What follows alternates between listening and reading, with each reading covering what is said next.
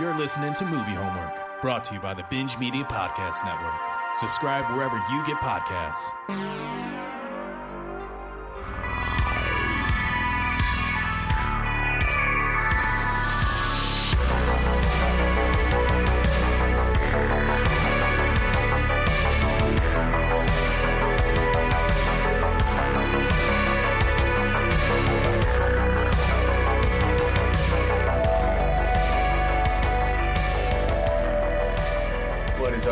I'm Jack. This is Movie Homework, and I'm here today with my co-host, as always, Chad C. How are you, sir? Hey, buddy. I'm good. I'm good. Outstanding. All right. Uh, so, today we are covering a movie that, you know what, I've seen this before, but it really felt like a fresh watch because I didn't remember anything outside of literally one scene. It's the most famous scene in the movie, but still is what it is. Covering nineteen sixty-eight's Bullitt. And, uh, you know what? Let me give you a piece of the trailer right now.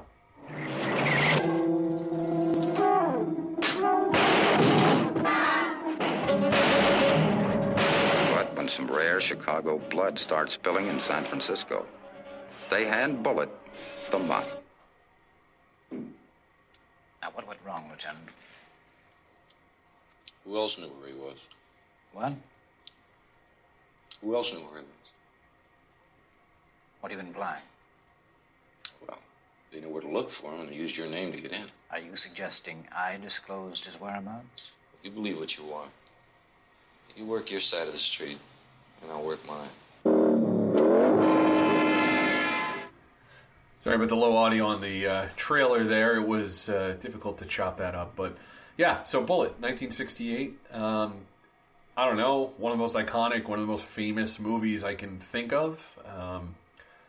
Pretty sure any film fan at some point comes across this movie, as it has what is arguably the greatest car chase in cinema history, which we're de- we'll definitely get into.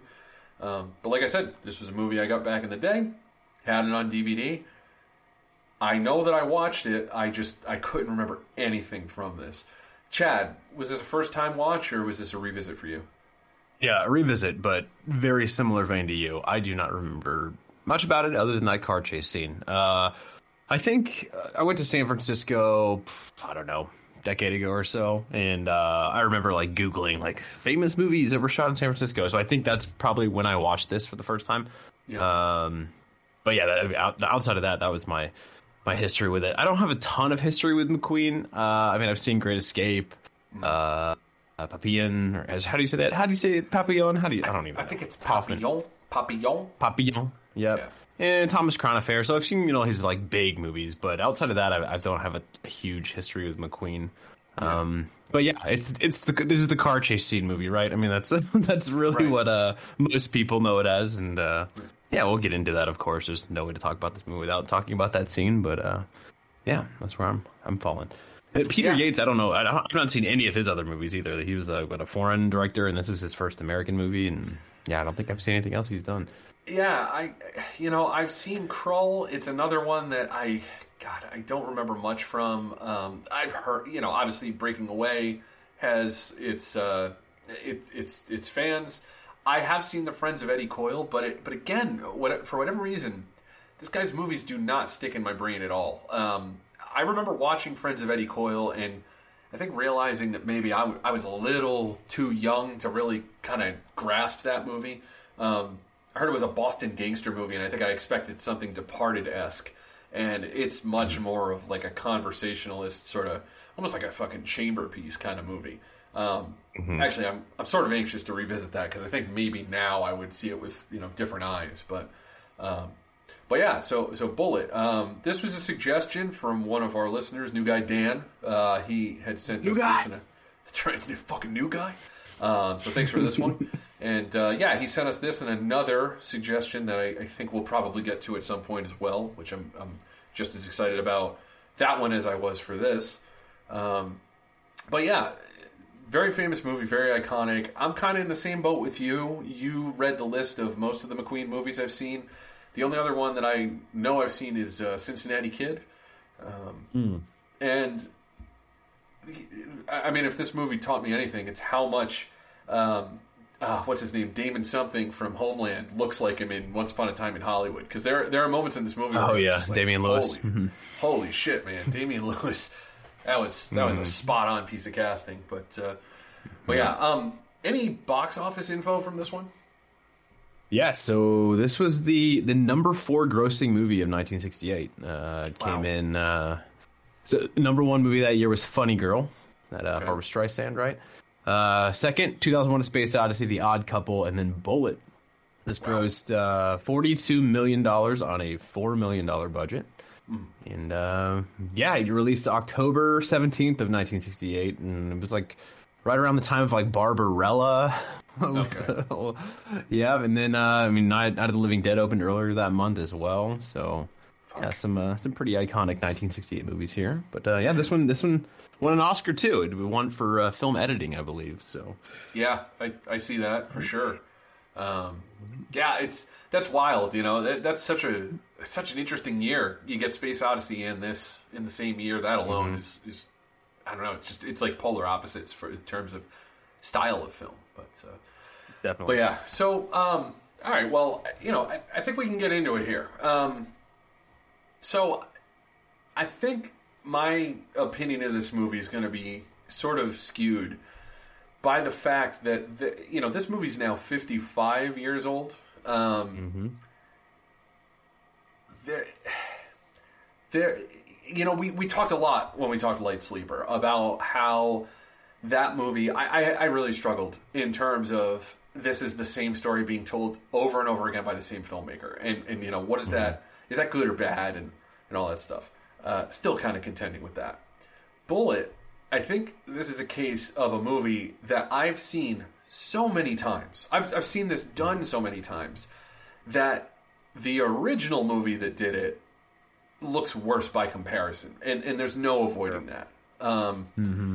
So the toughest thing I had to contend with, with with this one was really trying to put myself in the in the frame of mind that, okay, in nineteen sixty-eight, th- this is one of the first instances of, you know, cop, uh, investigator, you know, he's driving towards the, the conclusion of a case. He's doing it his way. He's sort of defying some of the people around him. Captain's got his back, but that has its limit, and ultimately he turns out to be right and anti-establishment.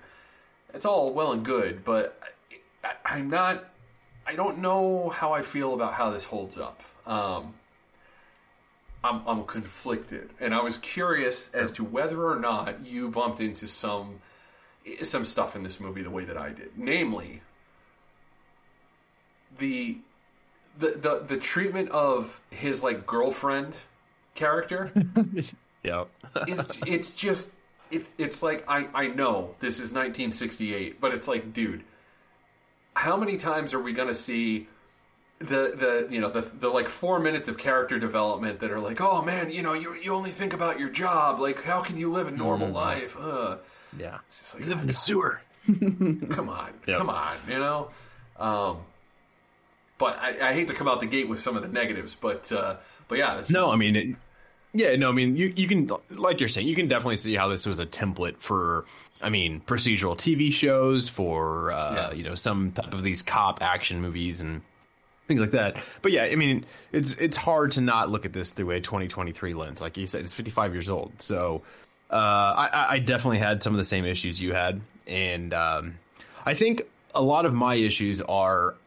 This movie, the last thirty minutes of it, really, after the chase scene, honestly, the car chase scene, it, it just seems kind of convenient, and he, right. like, becomes, like, a really good detective in those last thirty minutes, and before that, he's not really a detective, and it's just like, oh, we're at the airport, we're doing this, we're doing that.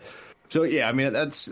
A lot of it I struggle with, with that, and honestly, like, McQueen, I don't have any issues with McQueen. McQueen's fine, but I know his mystique is, like, the less he says, right? Like, that's he's the, the king yeah. of cool, right? That was his nickname. So he's kind of this uh, this suave, cool dude in his turtleneck and shit. Sure. Um, but at the same time, it's not like he's making this movie better for me, uh, mm.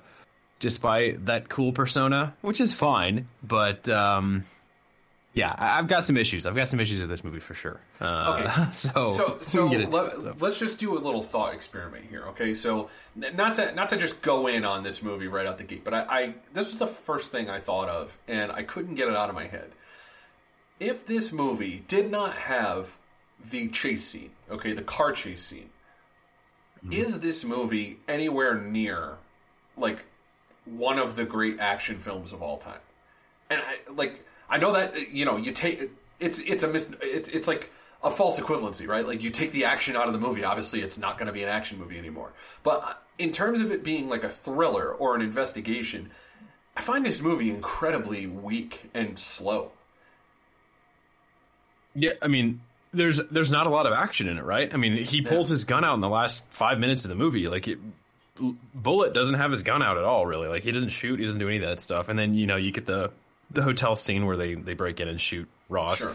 But yeah, I mean, there's not a lot of, I mean, there's a lot of chasing, a lot of running in this movie. You know, he's chasing the sure. dude out of the hospital, chasing the dude at the end of the movie. I mean, a lot of running, a lot of driving, but yeah, there's, there's not a ton of action in this movie for sure. Uh, and it's what, an hour fifty-three, I think. Yeah. Um, yeah. But yeah, I mean, yeah, you take the car chase scene out of it and then, yeah, you're kind of just left with a pretty, you know, bones, uh, bones procedural police story. But right. It, I, I just feel bad though. I feel bad. I don't know, because this was like one of the original of this. So like, it, yeah, it's just hard because we've seen so many of this, these movies, but I, I you, think, you cannot, we, we got to review it honestly, right? You gotta, you gotta talk well, what this, we think about it. So. so this is the tough thing. And it, it's ironic that it's nineteen sixty-eight and this is the same year as two thousand one, because for me, mm-hmm. two thousand one absolutely holds up. There's nothing about that movie to oh, me absolutely. that does it is not still just as compelling today as it was when it was released in nineteen sixty-eight. And I know mm-hmm. that's a difficult bar to hold as a standard for all movies, but if that's your competition, then I think it's fair to say that Bullitt is kind of a boring movie. Um, mm-hmm. And and I think that we can two things can be true at the same time. We can say that it's influential and it had its time and that Steve McQueen was an icon and all those things can be true, while at the same time, it can also be true that time has not really been kind to this movie. And mm-hmm. I just think that from a, a standpoint of desiring some character development and being intrigued by what, you know, the mechanics of the plot are, I, I you know, th- there are some things that I would have changed. For instance, uh, what is Del Delgetty? Delgetty, his his assistant, mm-hmm. Delgetty. Yep. Mm-hmm. Um, man, that was a prime spot to put another name actor that would have elevated this material. In fact, it would have been nice if that was Robert Duvall instead of the taxi driver. You know, just yeah, just just give me another someone to follow in this movie to to color in a little bit of the edges and. I don't know. Just, just I understand the McQueen mystique, but but this movie to me, it's it's just flat because it's him, and I think Robert Vaughn is actually phenomenal in this. I think he's great, but totally agree. Yep. I needed more something here, and I think the cast having more to do or fleshing out a little bit of the script for them. It could have done me, you know, it could have done a lot to get me more invested in the story. Um, but now that we're talking Robert Vaughn, I have to say, I got to put him on the list of like the, just the most, I, I don't know, annoying pricks in cinema history.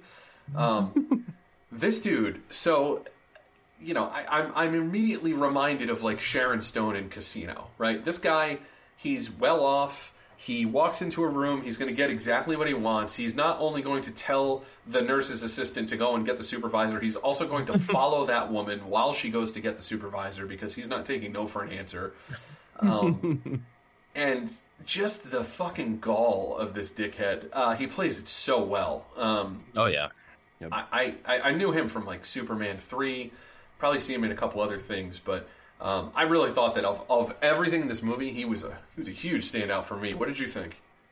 Yeah, no, I think he's great. He's uh, jumping ahead. He's my punchable face just because of how much of a dick he is in this movie. Like he's he's a great performance. Nothing to take away, but he's just like the fucking worst. And then kind of sum it all up, he gets in that fucking car with the bumper sticker at the end, which is just really fucking, it's pretty good. That's pretty funny. Um, I, I, I like his energy a lot, and, and not to, I can't believe how hard I'm going at this movie, but it's just, it's just how I feel. Um, I wish that McQueen had an energy to properly match him, you know, just, just um. something to get a little riled up, a little angry, a little frustrated, more so than just sort of, I'm going to keep my mouth shut and do what I'm doing and do it in behind closed doors. You know, that didn't, that didn't gel for me. Felt like the wrong pairing there. But, yeah. um, so I have a question for you. Um, okay. The mechanics of the plot here have me a little bit confused. So there's, I, I'm sorry, is it Ross and Rennick? Those are the two guys here? Mm-hmm. Okay, so yep. Rennick is a used car salesman that Ross is using to get away from the mob and the cops. That's that's what's going on here? Yes. Okay. So at the beginning of the movie, is that Rennick that gets shot? Yeah, Rennick gets shot. With, uh, like with the opening, with when, like when, the the ru- when when they bust into the hotel room, right? And the cop gets shot, and then the other guy. Oh, yes. yes, that's Rennick. That's Rennick that's shot. Okay. Okay. So that, yeah, I got so okay. Okay. Okay, so Ross Ross is at he's he's in the bellboy outfit at the beginning. He lets him in the cab. They like he, so he's paying him off clearly, right? So to take this for okay. him, that's why they find all the money in his suitcase. Okay. And he kind of makes eye contact with him. But that that's Ross there in the little bellboy outfit, and that's I guess that's where they're swapped because they do the suitcase little like tag thing too. And I guess that's when he takes his Got uh, passport and all that whatever to get on the plane. Yeah, yeah. Okay, that makes more sense now. I, I was, I only got one watch of this in. I was very confused in the last twenty minutes because I, I, I understood yeah. that a swap had happened somewhere, but I couldn't remember like where in the movie and who was who at yeah. this point.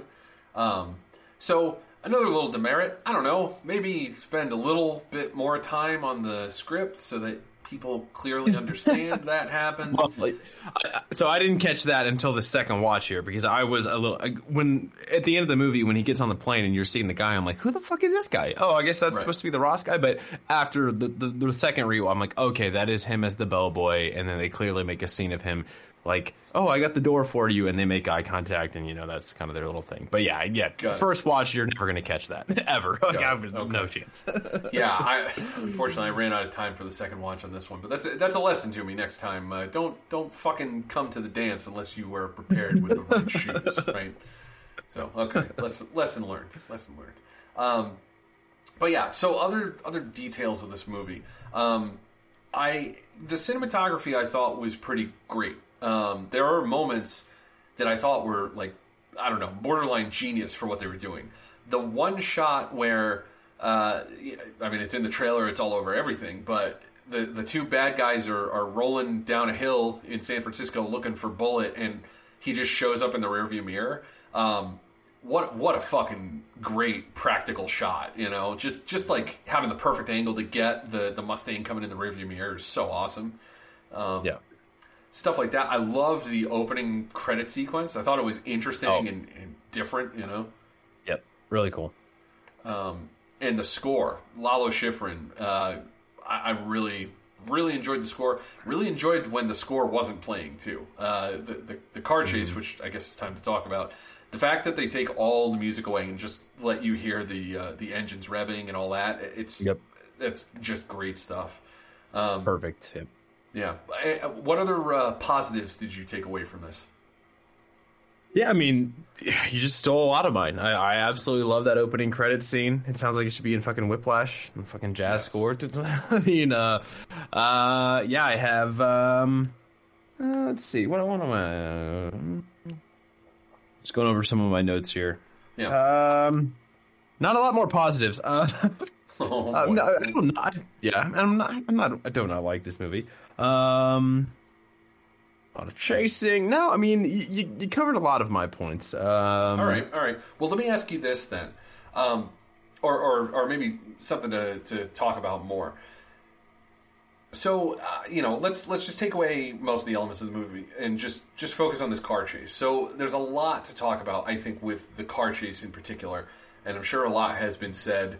But uh, first of all, you know, real cars, real chase scenes, streets of San Francisco, uh, points for all of that stuff.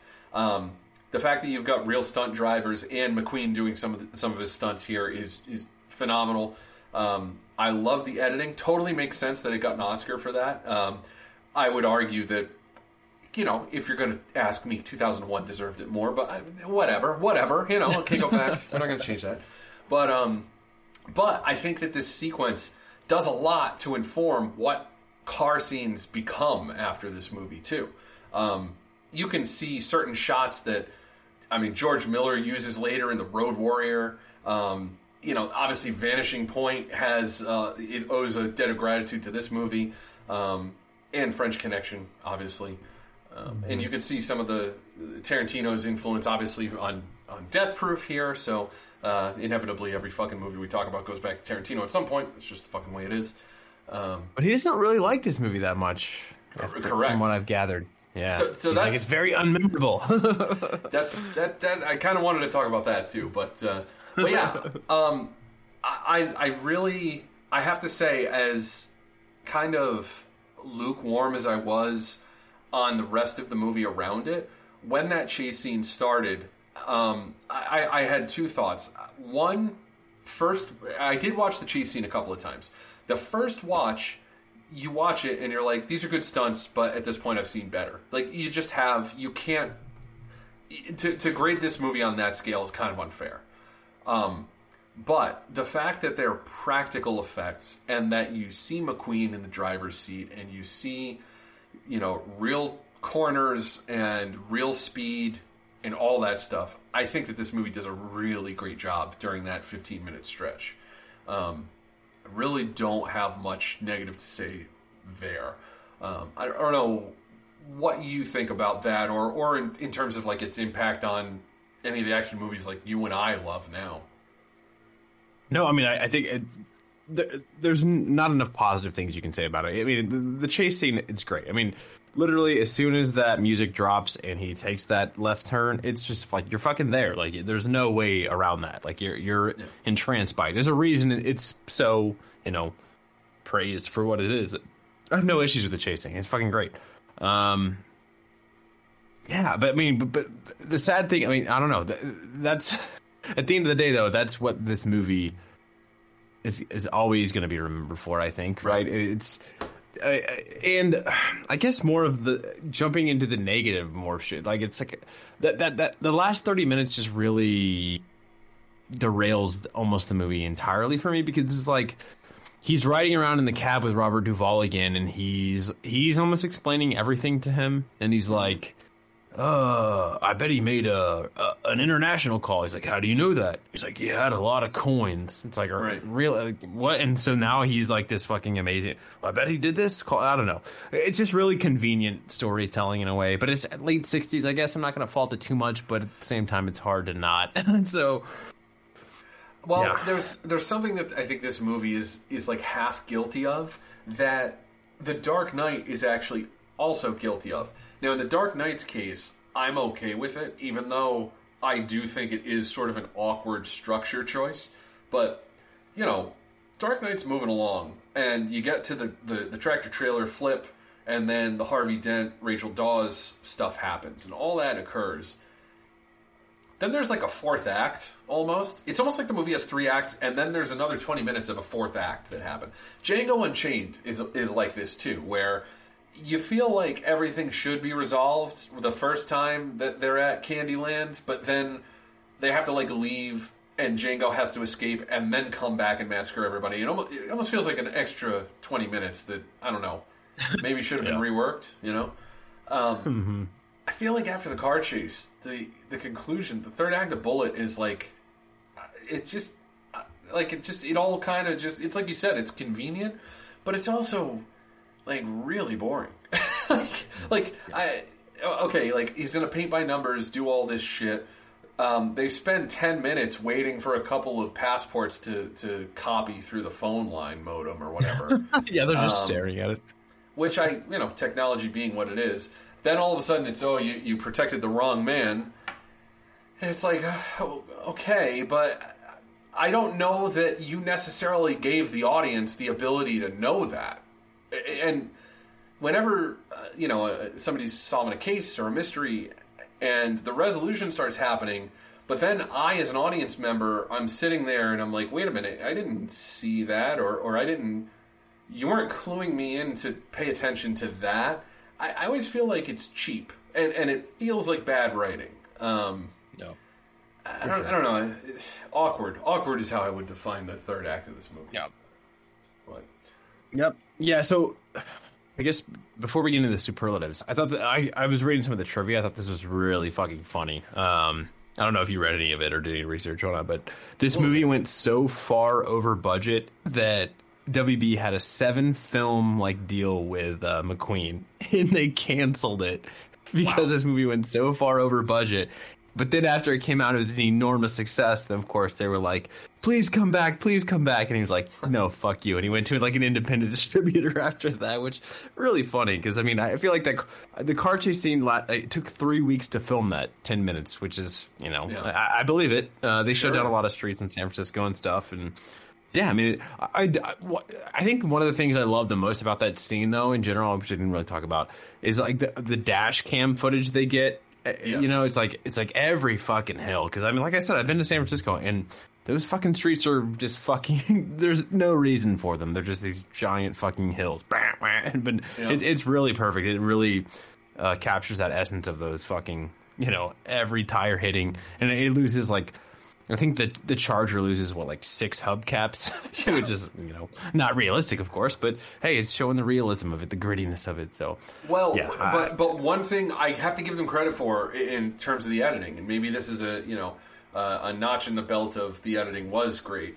When those hubcaps come rolling off, when it cuts to the alternate angle, the hubcap is rolling. So either uh-huh. they staged the hubcap rolling multiple times in, in like three or four times that it happens, or they had a multiple camera setup, which then got me thinking, well, wait a minute, multiple camera setup, then that means that the cameras were hidden in the cars to get the the, the angles proper for this stuff. So, like, it almost made me want to go back and rewatch it again to see if there, if I could, mm. like, find any of them throughout the scene.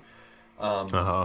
But you mentioned the hills and the sort of, like, you know, the cars hitting them as they pump along. Um, I did pull a little bit of the car chase audio here, so let me roll this.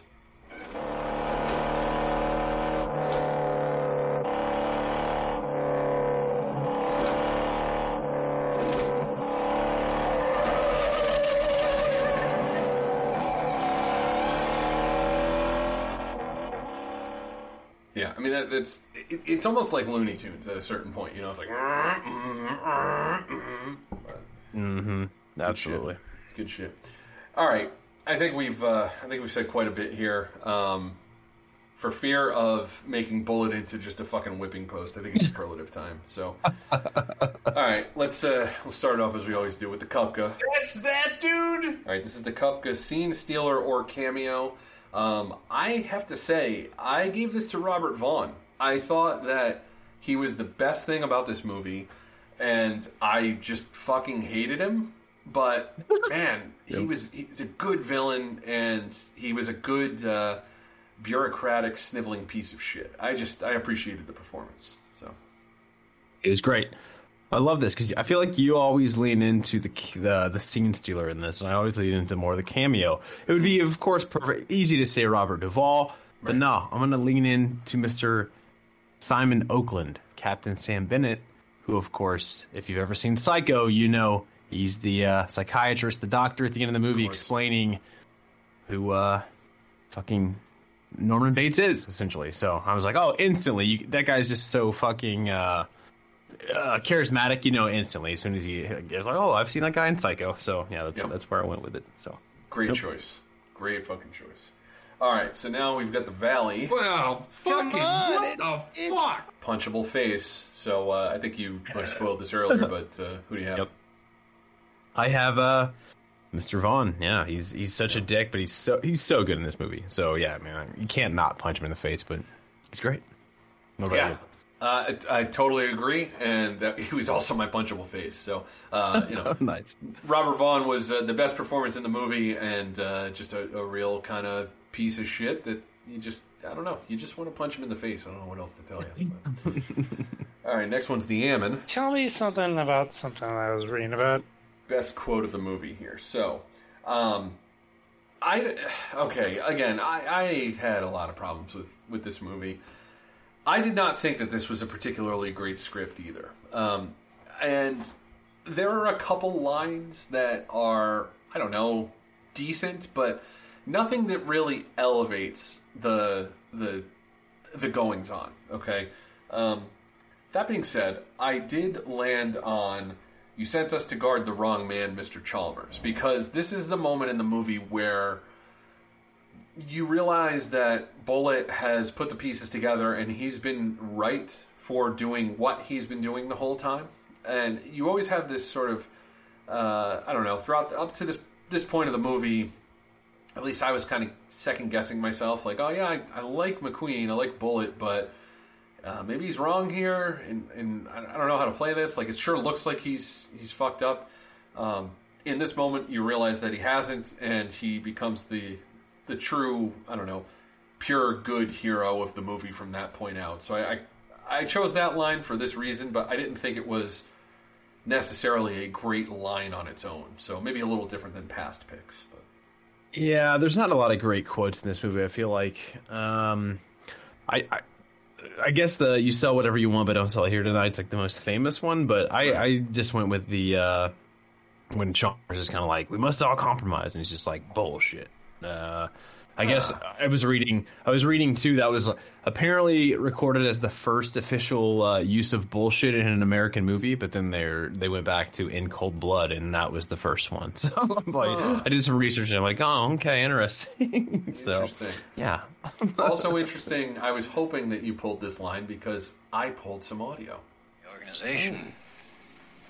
Several murders. Could do us both a great deal of good. Look, Chalmers, let's understand each other. I don't like you. Come on now, don't be naive, Lieutenant. We both know how careers are made. Integrity is something you sell the public. You sell whatever you want, but don't sell it here tonight. Frank, we must all compromise. Bullshit. Get the hell out of here now. So, good line, and I can see how that would land in the sixties. Anti-establishment, all that stuff. Um, so, yeah. All right. Uh, all right. Next one. It's the Chad C. I know this is a hot take. Best scene in the movie. Uh, do, we, do we have to even say it? We're, we're, uh, the same. Nah, we're the same. Nah, we can we can move on. And if you don't know what it is, you haven't been fucking paying attention to this episode. So we'll skip that one and we'll go straight to the T M. I mean, wow. So what holds up the best? What holds up the worst? Um, okay, I know. I know we talked about it at length. The car chase holds up the best. Uh, I mean, it's yep. it's inarguable. Is it the greatest car chase of all time? For me, no, it is not, but it is one of the great car chases of all time. So, absolutely, absolutely. Yes. Um, in terms of what's held up the worst, I got to say, that just in general, because it's not just Bullitt, I think it's everybody that's not Chalmers in this movie. The fucking character development in this movie is just terrible. Like, the, I don't know if it was they didn't care or... They it wasn't a concern at the time. It wasn't being done in modern movies at the time. I, I kind of doubt that because we've talked about movies that were older than this that did it better.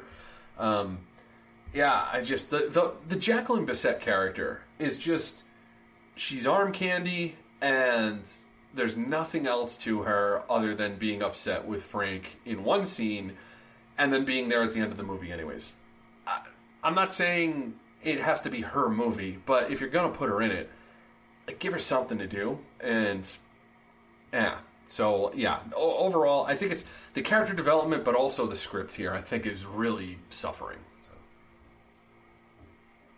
Yeah, um, as I didn't really have much. I mean, the, the wor- best you said it, the car chase scene. Worst, I mean, I guess it's. I'm just going to, I'll go with what you said. Uh, I'll, just, I'll just go with it. I, I didn't have anything for worst. I, I usually just do one of these. So, uh, yeah, sure. I mean, it's, yeah, I mean, we've kind of summed it up. I don't want to keep yeah. beating it dead horse. That's right. That's right. All right. Let's do the Pete M C. Uh, Best use of music. Chad, do you have anything for this? It's got to be that opening scene, I think. That yeah. just the the credits coming in and uh, the opening titles. I mean, it's, it's the letters are coming in. It's really cool. It's, you got this like just different uh, jazz score underneath it, and you're like, oh, what am I in for? And then yeah, you kind of get what you're in for after that. So. Yeah, I, I totally agree. I also had the opening. You know, this is going to be one of those those episodes where I think you and I are just kind of in lockstep because, it, you know, I think I think we're kind of seeing a lot of the same things out of this movie. No. Um, New guy which, Dan is pounding his fucking... He's pulling his headphones out right now. He's like, I maybe, why did I ever recommend this? But, Damn but it. you know, I, look, let's we're going to talk about that afterwards. So let's let's hold off on Dan, New Guy Dan thoughts for a second. But let's just let's do the P J. Dynamite drop in, Monty. All right, so this would be the casting swap, and I actually mentioned this earlier inadvertently, but. It, The first thing I would do is Del Getty needs to be a face. And if he's already mm-hmm. in the movie, swap him for Duvall. Now, maybe the McQueen-Duvall dynamic doesn't work well as partners, but at least you would have somebody else, like like another face to put on the poster at least. You know, just something. Um, I just, I needed, I needed, uh, I needed another well-known actor who could play a... a good role as Del Getty rather than, than who was there. Not saying that the current Del Getty's bad. It just was screaming for some star power that wasn't there. So just my two cents, not so much um, it's worth, but what do you got? So I also went with Del Getty, okay. but I went with one of my favorite actors of all time, Dustin Hoffman, to play the Del Getty character. Oh, that's interesting. Face? He's coming off of The Graduate the year before. He yeah. hasn't done Midnight Cowboy or Little Big Man, any of these movies yet. He's still, you know, riding that success. Jumps into Steve McQueen movie. Oh, I feel like he elevates it. Like you said, yeah. he's a star. Um, so that, that's where I went. So that's very interesting because I feel like this becomes more of an All the President's Men two-hander then. Um, oh, you're right. You're definitely right. It would not I, be a McQueen vehicle. Right. I, I mean, I'd, I'd, I'd be interested in it. I'd, you know, he the, wouldn't. The, McQueen wouldn't have it, though. He's like, no one can upstage me. Fuck that. Sure. Sure. That makes sense. But all right. And the last piece, if we were going to swap somebody in the cast with a member of the Binge staff, who would we go with? Did you have anybody for this one? So this was a hard one, and I just went pretty basic with it. Uh, beginning of the... Pretty close to the beginning. It's right before... Uh, Bullitt's about to uh, do the stakeout. He goes and has dinner with his uh, girlfriend at the time, Kathy. And they go into that little bar. There's a little jazz quartet playing, but I noticed they didn't have a vocalist. So I oh. figured none other than Mister Tom, Mister Thomas Maloney, could just be, you know, singing his sultry tones in a little jazz club. Uh, that's that's all I got. I, I kind of reached for it a little bit. I couldn't. I was having a hard time with this, this one, so yeah. That's I, I, what about you? Look. If you if you want to put T M in a movie, I'm going to watch it. So that's all I can tell you. um, yeah, I mean, I went in a totally different direction. So I, you know, we, a lot of a lot of stuff we bumped into in this movie, and one of the biggest things that I bumped into was the Kathy character, Jacqueline Bisset. Uh, she had nothing to do. She didn't really add anything to the proceedings, but I don't really know if it was her fault. It kind of feels like there's no character there. She has maybe like five lines in the movie. Um, just didn't work for me. So if I'm going to spice this movie up, I'm going to replace that character. And, you know, obviously uh, there's a lot of guys on the Binge staff, so it's going to be a guy playing a woman. And I can think of nobody better than Dreadlock Damon for this role. Um, I just feel like if you're going to uh, have a character that walks in on, you know, a, a woman that's been garroted and... has a, an emotional reaction to that. I, I just want to see Ammon, the crazy fucking celery stalk Ammon, just freaking out on the side of the road. And uh, mm-hmm. Mm-hmm. it just made me laugh. It's something I would love to see. It'll never happen, but uh, in the movie playing in my head, that's what Bullitt will be forever. So that's that's what I'm I sticking with. I can get behind it. I like it. Oh, man. uh, yeah. Um, you know, I, I kind of want to talk about two things before we go. Number one, new guy Dan suggested we cover this movie. And I want to take a moment to thank him for doing that. Here's why. Um, Movie Homework is a good exercise for myself, and I feel like you too, to go through.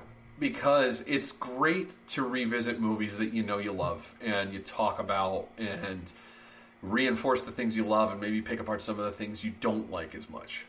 But I think it's also important to revisit stuff that you didn't like to see how that goes. Um, I've had plenty of movies that I have seen for the first time and didn't like, and then revisited and found something different in them later, and, and you know, became movies that I really like. Um, maybe the most famous of them would be Fargo. First time I saw that, I fucking hated Fargo. I had no idea what that sense of humor was. Now, really? It's got to be one of my most quoted movies.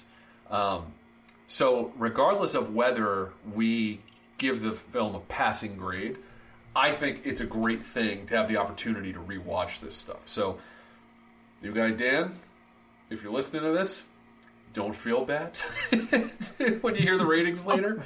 Uh, keep the suggestions coming, because it's it's good and it's healthy to to do. You know, you can't appreciate Casino Royale unless you've seen Die Another Day. So that's my that's my, two, my my uh, you know, my soapbox speech there for that. Um, but the other thing I wanted to say was, this is an iconic movie. And it is one that Warner Brothers has maintained over the years. There's a four K restoration of it that you can get. It is world famous, arguably the most famous Steve McQueen movie, depending on who you ask. Um, oh, his favorite movie too. What's his that? favorite movie too.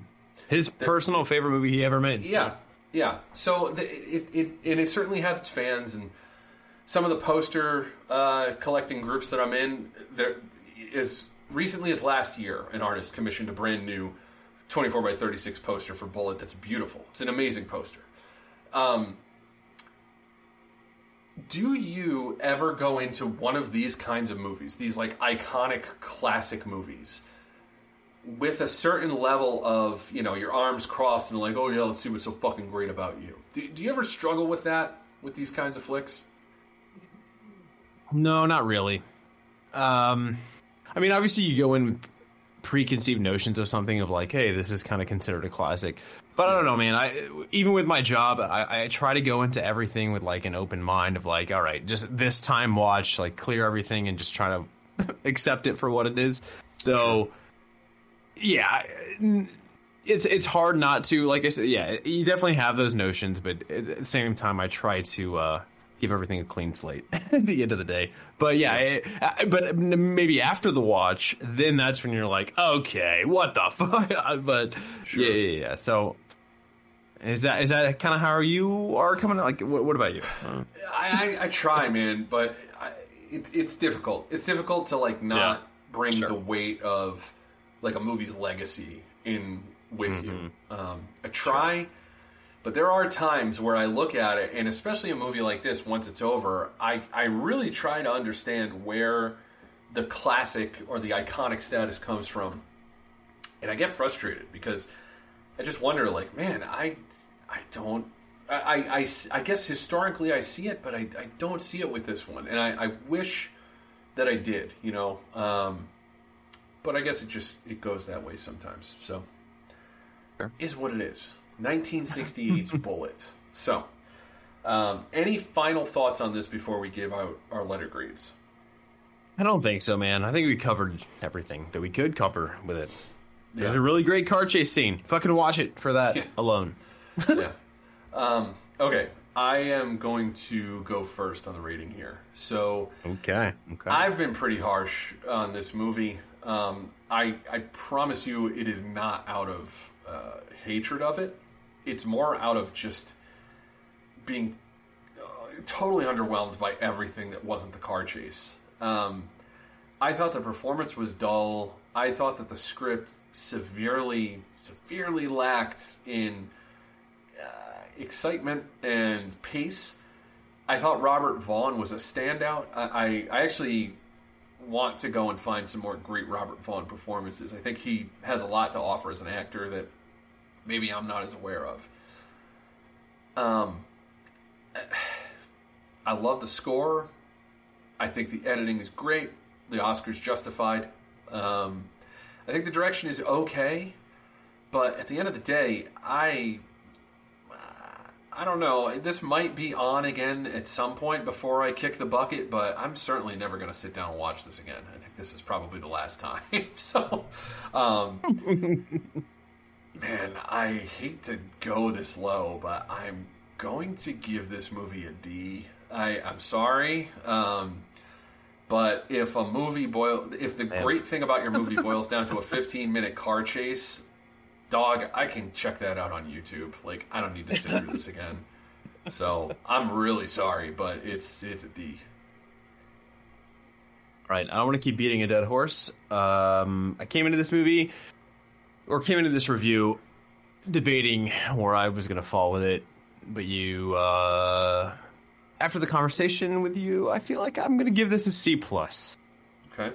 I I think the car chase scene elevates it enough for that, and I think uh, it's probably one of my least favorite movies we've done for a while in Movie Homework, but mm. um, I love that car chase scene. It's great. So C plus. That's where I stand. The rest Man, of the movie, probably a D. The rest of the movie, probably a D, but car chase scene elevates it to that. So this has got to be the most, I, I don't know, just like the most one-note Movie Homework we've done. It's just like, yeah, didn't like the movie, and uh, it's got a good car chase. So, uh, you know, basically. What are you gonna? What are you gonna do? Well, to to quote Willie from Bad Santa, they can't all be winners. So, um, very true. Very all true. Right, well, that's it for this week's episode. But uh, Chad, what are we lining up for next time? So the next time we're gonna jump four years ahead of the year we were currently in with Bullitt. We're gonna do George C. Scott's directed and starring vehicle, Rage. All right, nice. So, um, this movie and, is available but, for free on YouTube. Yes, so for yes. the user, for the uh, listeners, feel free to check it out on YouTube. Uh, I do believe if you sail the high seas, it's probably available there as well. So, oh, nice. Yeah, but, all right, um, seven zero eight, four zero six, nine five four six. That's the number. Our email is binge movie homework at gmail dot com. Send us your comments, questions, and suggestions there. Uh, we will find them, read them, and absorb them properly. Um, Facebook, Twitter, Instagram, and Patreon at Binge Media. And, of course, Lollapalooza is coming up August fourth, fifth, and sixth in New Jersey. Uh, details are on the Patreon and, I think, on the Facebook group as well.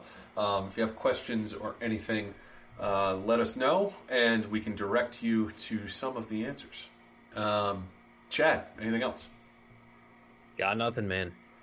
All right. Well, that's it for this week. Same peace. See you. Thank you for listening to Movie Homework, a Binge Media production. Follow the Binge Media Podcast Network at binge media dot com, patreon dot com slash binge media, or wherever you get podcasts. Got a movie suggestion? An award suggestion? Send us an email at binge movie homework at gmail dot com.